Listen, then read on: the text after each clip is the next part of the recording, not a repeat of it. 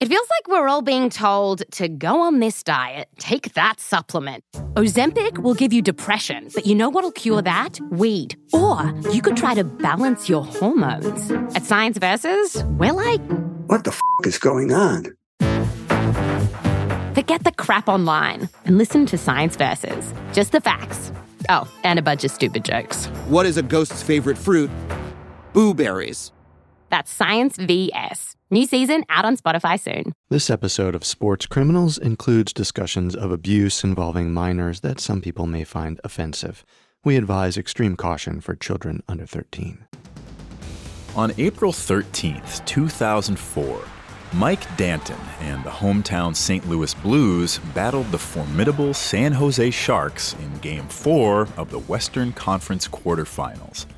Already down 2 to 1 in the series, Game 4 was practically a must win.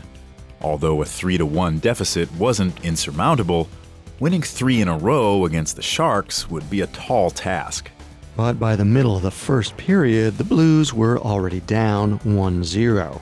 It seemed like the home fans were in for a bad time. However, St. Louis still had fight left in them.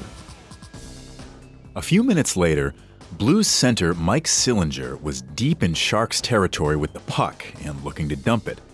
Out of the corner of his eye, he saw Mike Danton barreling up the ice.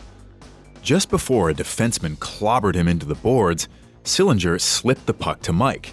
Using his momentum, Mike juked past another Shark. All he had to do now was get the puck past the goalie. He knew he could snipe it to the corner of the net, but Mike's window to shoot wouldn't be open long. It was now or never. He swung back his stick, and Mike Danton scored his first playoff goal. It should have been a moment of ecstasy. But deep down, Mike's mind was elsewhere. As his coaches and teammates congratulated him, Mike could only think about one thing. Did the hitman he hired to kill his agent go through with the job? Welcome to Sports Criminals, a Parcast original. Every week, we dive into the dark side of sports history and look at athletes who not only broke the law, but broke the rules and covenants of their sport. We'll also uncover how their actions impacted the history of the sport they played. I'm Tim Johnson. And I'm Carter Roy. You can find episodes of Sports Criminals and all other Parcast originals for free on Spotify or wherever you listen to podcasts. To stream Sports Criminals for free on Spotify, just open the app and type Sports Criminals in the search bar. At Parcast, we are grateful for you, our listeners. You allow us to do what we love. Let us know how we're doing. Reach out on Facebook and Instagram at Parcast and Twitter at Parcast Network. Today, we finish our story of Mike Danton, the troubled Canadian hockey player who attempted to hire a hitman to kill his own agent, David Frost. Last week, we explored the battle between Mike, his family, and David Frost. This week, we'll dive into Mike's scheme to try and get his agent and mentor killed. In 2000, 19 year old Mike Danton was drafted in the fifth round by the New Jersey Devils. After more than a decade of dedicating his life to hockey, Mike had finally made it to the pros. But his relationship with the Devils didn't go the way either side had hoped. The Devils wanted to groom Mike into a star, but that meant beginning his career at their affiliate minor team, the Albany River Rats. Mike didn't take kindly to this perceived slight. His agent and longtime mentor, David Frost, had convinced him that he was going to be one of the greats, and the greats didn't play in the minors. With Frost manipulating Mike behind the scenes, it was only a matter of time before Mike and the Devils parted ways. In June 2003, Mike got what he wanted and was traded to the St. Louis Blues. Once he arrived in St. Louis, it seemed like Mike had turned things around.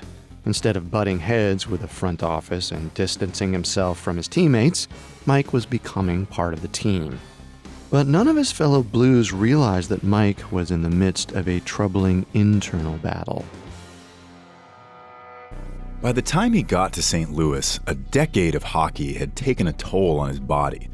In order to manage the pain, he had become addicted to painkillers, sleeping pills, and alcohol. This mixture, combined with the pressure to succeed, tore at his mental state. Shortly after his arrival in St. Louis, he became paranoid that someone was out to kill him. Once this idea took root in Mike's head, it didn't let go. As the Blues made it to the 2004 playoffs, the thought that a hit had been put on him completely took over Mike's mind. If he was going to stay alive, he would have to strike first. And he knew just the man for the job. In the days leading up to Mike's first NHL playoff game, he met with a strip club bouncer named Ronnie Jones. Mike was a frequent customer at the club. Presumably, he had seen Ronnie handle his fair share of tough guys. But he wanted Ronnie to do much more than rough someone up. In exchange for $10,000, Mike wanted Ronnie to commit murder. And the picture he showed Ronnie of his intended target was none other than David Frost. But Mike didn't say anything about Frost trying to kill him. Instead, he told Ronnie that he wanted Frost killed because of a money dispute. He promised it would be a simple job. Ever since Mike joined the NHL, Frost occasionally slept over at his apartment. In spring 2004, Frost was staying with him in St. Louis. There would be plenty of time for Ronnie to strike before Frost left town. But for Ronnie Jones, it didn't matter what the reasoning was or how much Mike was willing to pay him. He may have been tough, but he wasn't a killer. But no matter how many times Ronnie told him he wasn't interested, Mike wasn't ready to take no for an answer. In the meantime, however, there was still hockey to play. On April 8, 2004, Mike and the St. Louis Blues traveled to San Jose and faced off against the Sharks in the opening round of the Western Conference quarterfinals. Despite the Blues' best effort, the Sharks won in OT 1 to nothing. The Sharks took game 2 two nights later 3 to 1. Mike played for less than 10 minutes in both games. But even if he had gotten more ice time, he probably wouldn't have made a difference. All Mike could think about was the fact that someone could kill him at any moment. He needed Ronnie Jones to complete the hit against Frost as soon as possible. Well, even without Mike at his best, the Blues still felt they were in the series. With the next two games in St. Louis, they had a good chance of evening it up. But while the rest of his team was focused on the upcoming Game 3, Mike was constantly pestering Ronnie. He believed the bouncer would eventually change his tune. On the afternoon of April 11th, Easter Sunday, Mike called Ronnie again. After a couple of rings, he heard Ronnie's voicemail recording. In the message he left, Mike desperately asked how he was doing with the hit. He stressed that Frost would be a sitting duck, staying at Mike's apartment glued to the television. Mike then gave Ronnie his hockey schedule and the address to his apartment 1800 South Brentwood Boulevard, apartment 1382. Ronnie never called Mike back. The next night, the Blues hosted the Sharks for Game 3. It was Mike's first playoff home game. However, the coach wasn't going to play Mike just for sentiment's sake. On that night, he only got a little over five minutes of ice time and it looked like the team didn't need him. Behind a pair of Mike Sillinger goals, St. Louis won 4 1. The series was now 2 1. The Blues still had a chance. But Mike didn't share his teammates' excitement. It wasn't the lack of playing time that bothered him the most, though. It was the fact that when he got home, David Frost was still alive. Going into Game 4 on April 13th, Mike was agitated over the radio silence from Ronnie Jones. As game time approached, Mike, dressed and ready to play, looked at himself in the mirror. What he saw was a man marked for death, a doomed soul. Well, Mike's trance was broken when his coach yelled for him to get to the bench. With a deep breath, Mike put on his helmet and headed to the rink. It was time to play hockey. Back in St. Louis, David Frost sat in Mike's apartment watching the game on TV. When the Sharks scored six minutes into the game, Frost bitterly swore. The Blues needed to get their act together, and quick. When Mike finally got on the ice, Frost couldn't help but feel a sense of pride. For 10 years, he made Mike his special project, invested his time and effort into turning the young man into a hockey star. Now he was in his first playoff series. It was only a matter of time before both of them were lifting Lord Stanley's Cup over their heads together. Five minutes later, he watched on the edge of his seat as Sillinger passed the puck to Mike. Frost yelled at the TV for Mike to shoot it. He had the lane. Sure enough, Mike shot, and the puck found its way into the net. Frost jumped off the couch in pure joy. Mike had really done it. As Frost sat back down, beer in hand, he had no idea that the kid he was celebrating was trying to have him killed. The rest of Game 4 was a battle of wills. Despite Mike's hard fought goal, the Blues ultimately lost 4 3. It didn't matter to Mike that he finally scored a playoff goal, or that he needed to focus on the do or die Game 5 in San Jose. All he cared about was killing David Frost. On April 14th, while in San Jose, Mike left another voicemail for Ronnie. In his message, he told Ronnie that Frost was still alone at the apartment. Mike needed to know if Ronnie was up to the hit. If he wasn't, Mike would find someone who was. As Mike put it in the message, the whole situation was a matter of life and death. As the hours passed, Mike felt like his death was just around the corner. It was obvious that Ronnie wasn't taking him seriously. It was time to look for someone else. To help find his new hitman, Mike called the girl he'd been seeing the past few weeks 19 year old skating instructor Katie Wolfmeyer. Katie was head over heels for Mike. When she came to watch him play in Game 4, she wore a shirt that said, We want Danton. Though it's unclear if Mike felt the same way about her, he apparently trusted her enough to help him find a hitman. When Katie picked up, Mike told her a hitman from Canada was on his way down to St. Louis to kill him. Mike said he needed someone to get to the hitman first. No, he needed the man who hired the hitman killed. In Mike's confused state, nothing quite added up. At one point, Frost was the man who hired the hitman. The next, he was the hitman himself. But if that was the case, why would Frost stay at Mike's apartment for a few days and not just kill him right away? Well, these are questions that Katie never bothered to ask. The girl who Toronto Sun reporter Steve Simmons described as infatuated with Mike jumped at the chance to help him. After talking to Mike on April 14th, she promised to find someone later that night. A few hours after she talked to Mike, Katie was at a bar when she met 19 year old Justin Levi Jones.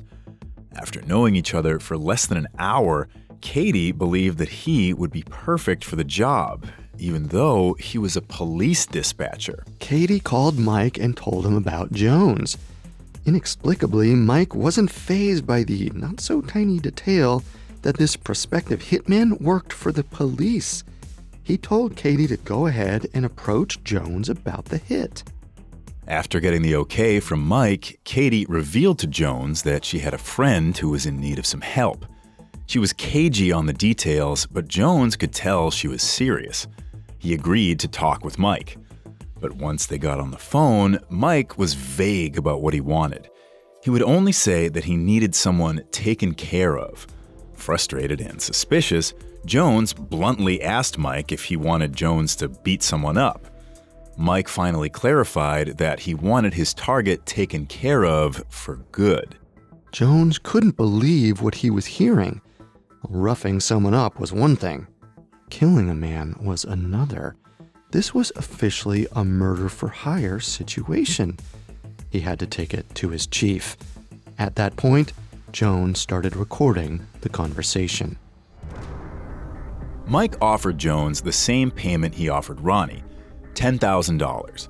The first 3000 would be waiting for Jones in Mike's unlocked apartment safe. The rest would follow. Towards the end of their conversation, Mike once again said that getting rid of Frost was a matter of life and death, the same phrase he'd used in the voicemail for Ronnie a few hours earlier. Mike's desperation was becoming overwhelming. The plan was simple. While Mike was in the middle of Game 5, Jones and Katie would go to Mike's apartment and kill Frost.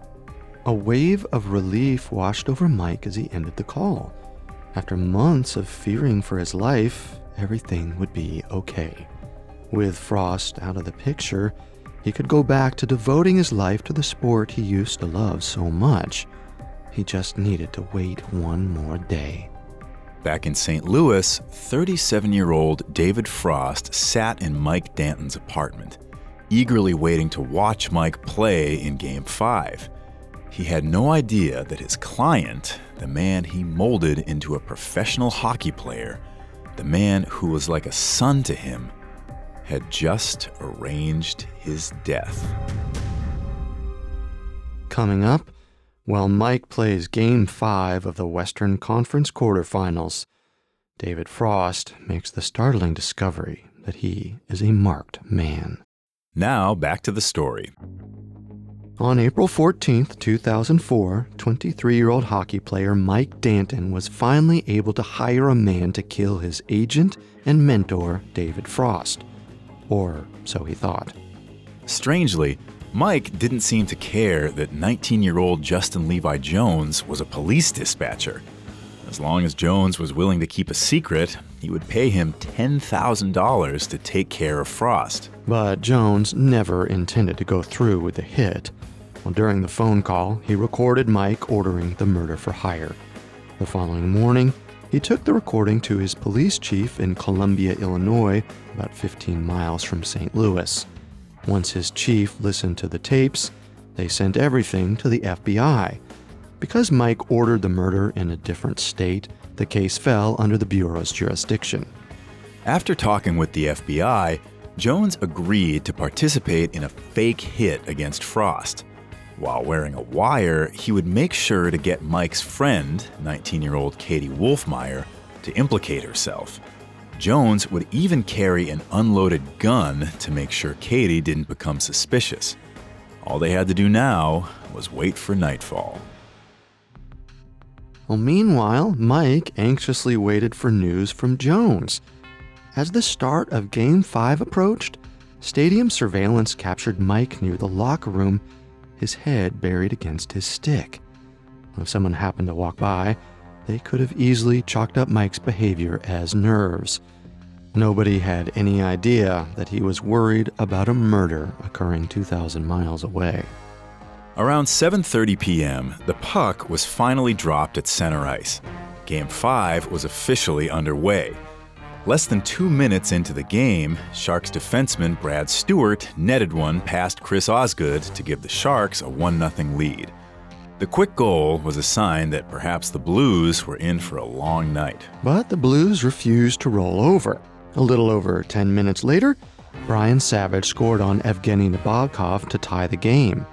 They needed to win this, their playoff hopes depended on it. Even with all that energy around him, Mike couldn't concentrate on the game. In between periods, he was on his phone.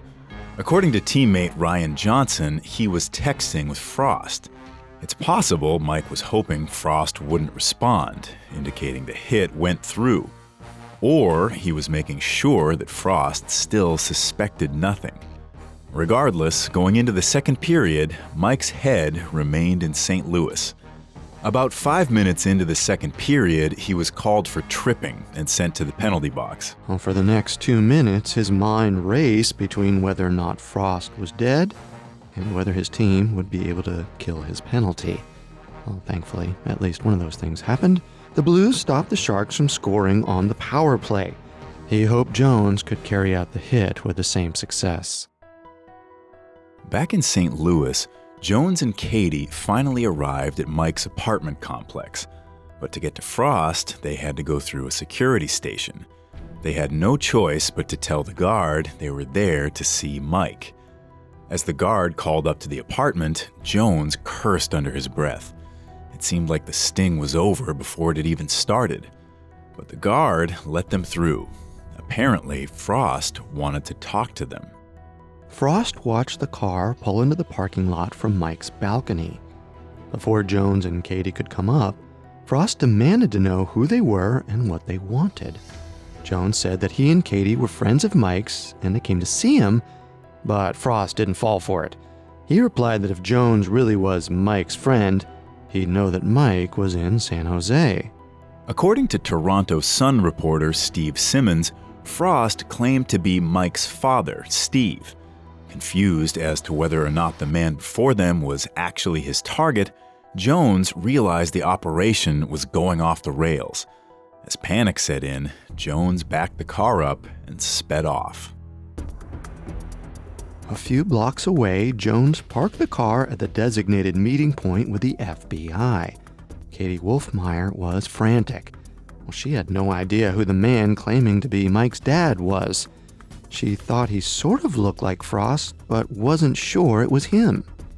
As Katie panicked, Jones told her that he was going to go back to the apartment and finish the job. But Katie begged him to stay in the car with her and wait for Mike to call them with further instructions. Jones sat back and thought about it. Because Katie was so scared, staying in the car meant that she could potentially reveal more incriminating information. But instead, Katie suddenly went quiet, much to Jones' annoyance. He decided he'd wait for one of two things Mike's call or the FBI's arrival. The FBI came first. Less than 10 minutes after parking, the car was surrounded by police and FBI. Katie didn't put up any resistance. She was taken into a squad car and charged with conspiracy to commit murder. Jones was arrested alongside Katie, though it was all just for show. With the investigation still ongoing, it was important not to blow his cover. The FBI went to Mike's apartment to question Frost. They wanted to know if Frost was actually the contract killer Mike believed was after him. Frost had no idea what the FBI was talking about. Why would a hitman come after Mike? It was ludicrous. The FBI agent assured Frost it wasn't ludicrous. In fact, Mike had ordered a hit on him as a preemptive strike. Frost laughed, but then the agent took him into Mike's bedroom and showed him the opened safe with $3,000. Frost finally realized what he was being told was true. He needed to talk to Mike immediately. Back in San Jose, the St. Louis Blues had just fallen to the Sharks 3 to 1 and were eliminated from the playoffs. As Mike's teammates consoled each other, he rushed to his phone. Still no news from Jones or Katie. As he made his way to the locker room, Mike's phone finally rang. His eyes widened when he saw the caller ID. It was Frost. Mike nervously answered. Frost told Mike that the FBI had just arrested two people sent to kill him, and that he knew Mike was behind it. Bursting into tears, Mike denied the accusation he began to ramble about how he hadn't been thinking straight and that he even had suicidal thoughts. It's tough to tell whether Mike was lying to Frost, baring his soul, or a mixture of both. Mike's head was swirling a mile a minute. His team's season had just ended, and his plan to kill Frost had failed. His world was crashing down around him. He needed to know what Jones knew. When he got off the phone with Frost, he frantically called the undercover police dispatcher. Mike still had no idea that Jones was in with the FBI. It never occurred to him how strange it was that Jones, who was theoretically under arrest, was still allowed to use his cell phone. Mike was distraught. He told Jones that the FBI were at his apartment talking with a man who should be dead. Still completely unaware that Jones was in on the sting, Mike told him to deny that they knew each other, and after a few minutes of hysterical rambling, Mike abruptly hung up. It was the last time they would talk. As April 15th turned into the 16th, the St. Louis Blues slowly made their way back to their hotel rooms, coming to terms with the fact that their season had just ended. It was now back to the drawing board. Perhaps next year would be the year. But Mike didn't have time to dwell on hockey. Realizing that the walls had closed in on him, he decided to ditch his teammates and fly back to St. Louis alone. What he planned to do when he got there is anyone's guess. Before he left the hotel, he left several messages on Katie Wolfmeyer's phone. He told her to deny that he and Jones had ever met. He also wanted her to downplay how many times she and Mike had actually hung out. At the end of the last message, he told her to be strong. They would get through this. In the early hours of Friday, April 16th, Mike made his way to the airport. One can only imagine what was going through his head as he waited for his flight. Perhaps he was trying to formulate a plan on how to handle the FBI. Maybe he considered reaching out to Frost and squaring things with him, or maybe he thought about packing his things and disappearing. Whatever his plans were, it didn't matter. As he prepared to board the plane, Mike was surrounded by several FBI agents. In front of everyone at the airport, the 23 year old rising hockey star was arrested for conspiracy to commit murder. The life and career that he had spent over a decade fighting for was over.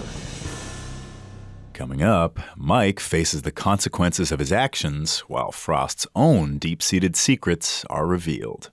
Now, back to the story. On the morning of April 16, 2004, the FBI arrested 23 year old hockey player Mike Danton for conspiracy to commit murder. Over the course of the past month, Mike had tried and failed to get his agent and mentor, David Frost, killed. Upon his arrest, Mike was sent to the Santa Clara County Department of Correction before being taken back to St. Louis. During his time in Santa Clara, Mike had multiple phone calls with Frost. According to Steve Simmons of the Toronto Sun, over the first 12 days Danton spent in Santa Clara County Jail, there were 79 phone calls between him and the man he apparently wanted dead. The FBI had approximately a thousand minutes of conversation on tape. The nature of these conversations varied wildly, and almost anything pertaining to why Mike may have wanted Frost dead was in code. But the way Mike and Frost spoke to one another indicated the control Frost had over his protege. At the end of each conversation, Frost forced Mike to proclaim his love for him. But in the recordings, Mike sounded as if he was under pressure to comply. Almost immediately after the arrest, rumors began to swirl that the attempted hit on Frost was the result of a lover's quarrel. Well, some people suspected that they had secretly been sexual partners for years. To this day, both Mike and Frost deny any sexual relationship, though Mike does admit that their relationship wasn't normal. Another theory was that Mike was trying to get rid of Frost over money. As we mentioned earlier, Mike did tell Ronnie Jones that he wanted to kill Frost because of a financial dispute. Though he never told Ronnie what the sum was, according to Toronto Sun reporter Steve Simmons, Mike owed Frost $25,000, most likely in agent fees. However, the jail phone calls debunk the money dispute as a motive. In coded language, Frost repeatedly asked if Mike mentioned the $25,000 figure to anyone. Mike denied that he told anyone about owing Frost any money. Of course, Mike could have been lying, but he was making $500,000 a year. On that salary, well, $25,000 isn't such a large sum that it's worth killing someone over, even for Mike Danton. As the calls continued, it became clearer and clearer that Frost was still exerting power over Mike. As Mike's day in court neared, Frost used that power to convince Mike to perjure himself. Well, Frost encouraged Mike to play up his emotional and mental instability to a doctor. Well, that way, Mike could go for an insanity plea. However, the FBI agents listening to their conversations managed to thwart this plan before Mike got into more trouble than he was already in. As spring turned to summer, many hockey fans clung to their newspapers for any new sordid details. They hoped that one of the many theories about why Mike had tried to have Frost killed would prove to be true. However, they were left with disappointment. On July 16, 2004, three months after he was arrested, Mike pleaded guilty to conspiracy to commit murder. The United States versus Michael Sage Danton ended not with a bang, but with a whimper. In his plea agreement, all he did was admit to the charge. He didn't explain why he did it or even who his target was. Four months later, Mike was sentenced to seven and a half years in federal prison. While he toiled away behind bars, Frost faced legal issues of his own. On August 22, 2006, 39 year old David Frost was arrested in Ontario, Canada. He was charged with 12 counts of sexual exploitation and one count of assault against four men and three women. The charges stemmed from when Frost was coaching the Quinte Hawks in 1996. Unfortunately, the lead prosecutor was ill equipped to handle such a delicate case. When the defense was able to point out inconsistencies in the women's testimonies, the prosecution had no response. On November 28, 2008, Frost was acquitted on all charges.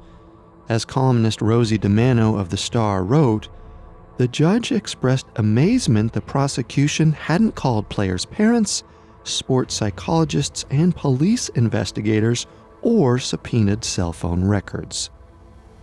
Frost, as he had so many times in the past, dodged justice. By the time Frost was acquitted, Mike was four years into his sentence. However, in March 2009, Mike was allowed to transfer to a Canadian prison in Kingston, Ontario.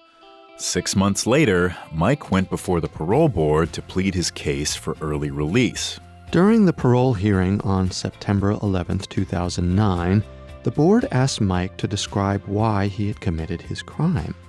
Back in 2004, Nobody involved in the case could come to any reasonable conclusion. They all just knew he was guilty because he admitted he was. Finally, Mike elaborated on the crime he had stayed silent about for so many years. But he claimed that the man he wanted dead wasn't David Frost. It was his father, Steve Jefferson. Mike went on to recount his story that someone was after him and that this belief was enhanced by the use of sleeping pills and stimulants. He claimed that an unnamed family member confirmed that Steve was on his way to kill him. The idea that Frost was the intended target was simply a misunderstanding. He told the parole board about his troubled and abusive childhood, that Steve would repeatedly beat him if he struggled with hockey and that his mother constantly smelled of marijuana. When Frost entered Mike's life, it was only natural for Mike to turn to him as a protector. Why would he want to kill the man who saved him from his parents' abuse? Given that Mike never named his target in his original plea agreement, the sudden change didn't really affect the parole board's decision. Mike had been a good prisoner and was seen as low risk. And since he planned on going to school and attempting a hockey comeback, the board felt that Mike had turned over a new leaf. So Mike was granted parole. He was once again a free man. Mike kept his word. In January 2010, he began classes at St. Mary's University in Halifax, Nova Scotia, and immediately joined the men's hockey team. In his first year back on the ice, Mike helped lead the St. Mary's Huskies to a collegiate championship and was named an academic All Canadian for his good grades. After two college seasons, Mike signed a deal with IFK Ura in Sweden. It wasn't the NHL, but it was still a chance to play professionally again. It wasn't long until Mike was back in the headlines.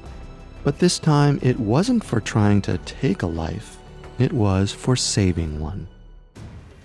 During the third period of a game in September 2011, Mike's teammate Marcus Bengtsson hit his head on the ice and began to convulse. Fearing that Marcus could choke on his tongue and die, Mike stuck his fingers into Marcus's mouth. he was able to get Marcus's tongue out of the way so he could breathe normally. Marcus was rushed to a hospital and made a full recovery. Saving Marcus's life was the highlight of Mike's time in Sweden. During the offseason, Mike signed with a team in the Austrian Hockey League. For the next six years, he bounced around different European teams. In 2016, he managed to find his way back to Canada, where he played with the Rivière du Loup. At the end of the season, 36 year old Mike Danton retired from the sport. Mike, now 39, resides in Halifax with his wife Nancy, whom he met through a classmate during his time at St. Mary's. They have three children. He is earning a master's at the University of New Brunswick, fittingly in sports psychology. And he was recently named the head coach of the Pictou County Crushers, a junior A team in Nova Scotia.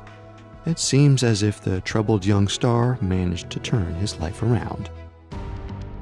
Meanwhile, as Mike spent the 2010s changing his life and owning up to his crime, David Frost seems to have fallen into relative obscurity. After being acquitted in 2009, Frost eventually moved to Laguna Niguel, California. Once there, he went under the name Jim McCauley and worked as a health consultant for a gym. In 2013, after numerous complaints by neighbors, the gym moved and Frost followed. That appears to be the last we've heard of David Frost. For now. As for Mike's parents, as of 2012, they still had no contact with their son. His mother, Sue, sent letters to Mike while he was in prison. He didn't read a single one. Instead, he tore them up and sent them back. Mike's father, Steve Jefferson, hates Frost for what he did to his family. His biggest regret is allowing Frost to take hold of Mike and for being so blind to the years of manipulation. Years after his bombshell parole board hearing claim, Mike has maintained that Steve Jefferson was the real target all along, not David Frost. In an interview with the Canadian organization Jagged Journey in November 2018, Mike still claimed that his upbringing was abusively violent, specifically coming from Steve. And Mike still refused to name Frost as the hit's intended target. Despite Mike's denials, all the evidence points to Frost. Mike hadn't spoken to his family in years, and the Jeffersons lived in a completely different country at the time of the hit. On top of that, the strip club bouncer Ronnie Jones was adamant that the picture Mike showed him was of Frost. There is one theory that seems to explain why Mike would want to kill his mentor. Sue Jefferson told Toronto Sun reporter Steve Simmons that she believes it was an attempt to free himself from Frost's control. After being traded to St. Louis, Mike was finally fitting in with the team. Unlike in New Jersey, Mike seemed to have finally found his home. Unfortunately, his tight relationship with Frost made it impossible for Mike to fully embrace this new life. It's possible that he believed that the only way to completely sever ties with Frost was to kill him. But the question still remains why did Mike want Frost dead? Only Mike knows, and he refuses to talk. And he probably never will. Thanks again for listening to Sports Criminals. Among the many sources, we found Steve Simmons' The Lost Dream, the story of Mike Danton, David Frost, and a broken Canadian family, especially helpful in our research. We'll be back next week with another episode. You can find all episodes of Sports Criminals and all other Parcast originals for free on Spotify. Not only does Spotify already have all of your favorite music, but now Spotify is making it easy for you to enjoy all of your favorite Parcast originals, like Sports Criminals, for free from your phone, desktop, or smart speaker. To stream Sports Criminals on Spotify, just open the app, tap Browse, and type Sports Criminals in the search bar. And don't forget to follow us on Facebook and Instagram at Parcast and Twitter at Parcast Network. We'll see you next time. Sports Criminals was created by Max Cutler, is a production of Cutler Media, and is part of the Parcast Network. It is produced by Max and Ron Cutler, sound design by Andy Waits, with production assistance by Ron Shapiro, Paul Mahler, and Carly Madden. This episode of Sports Criminals was written by Joe Guerra and stars Tim Johnson and Carter Roy.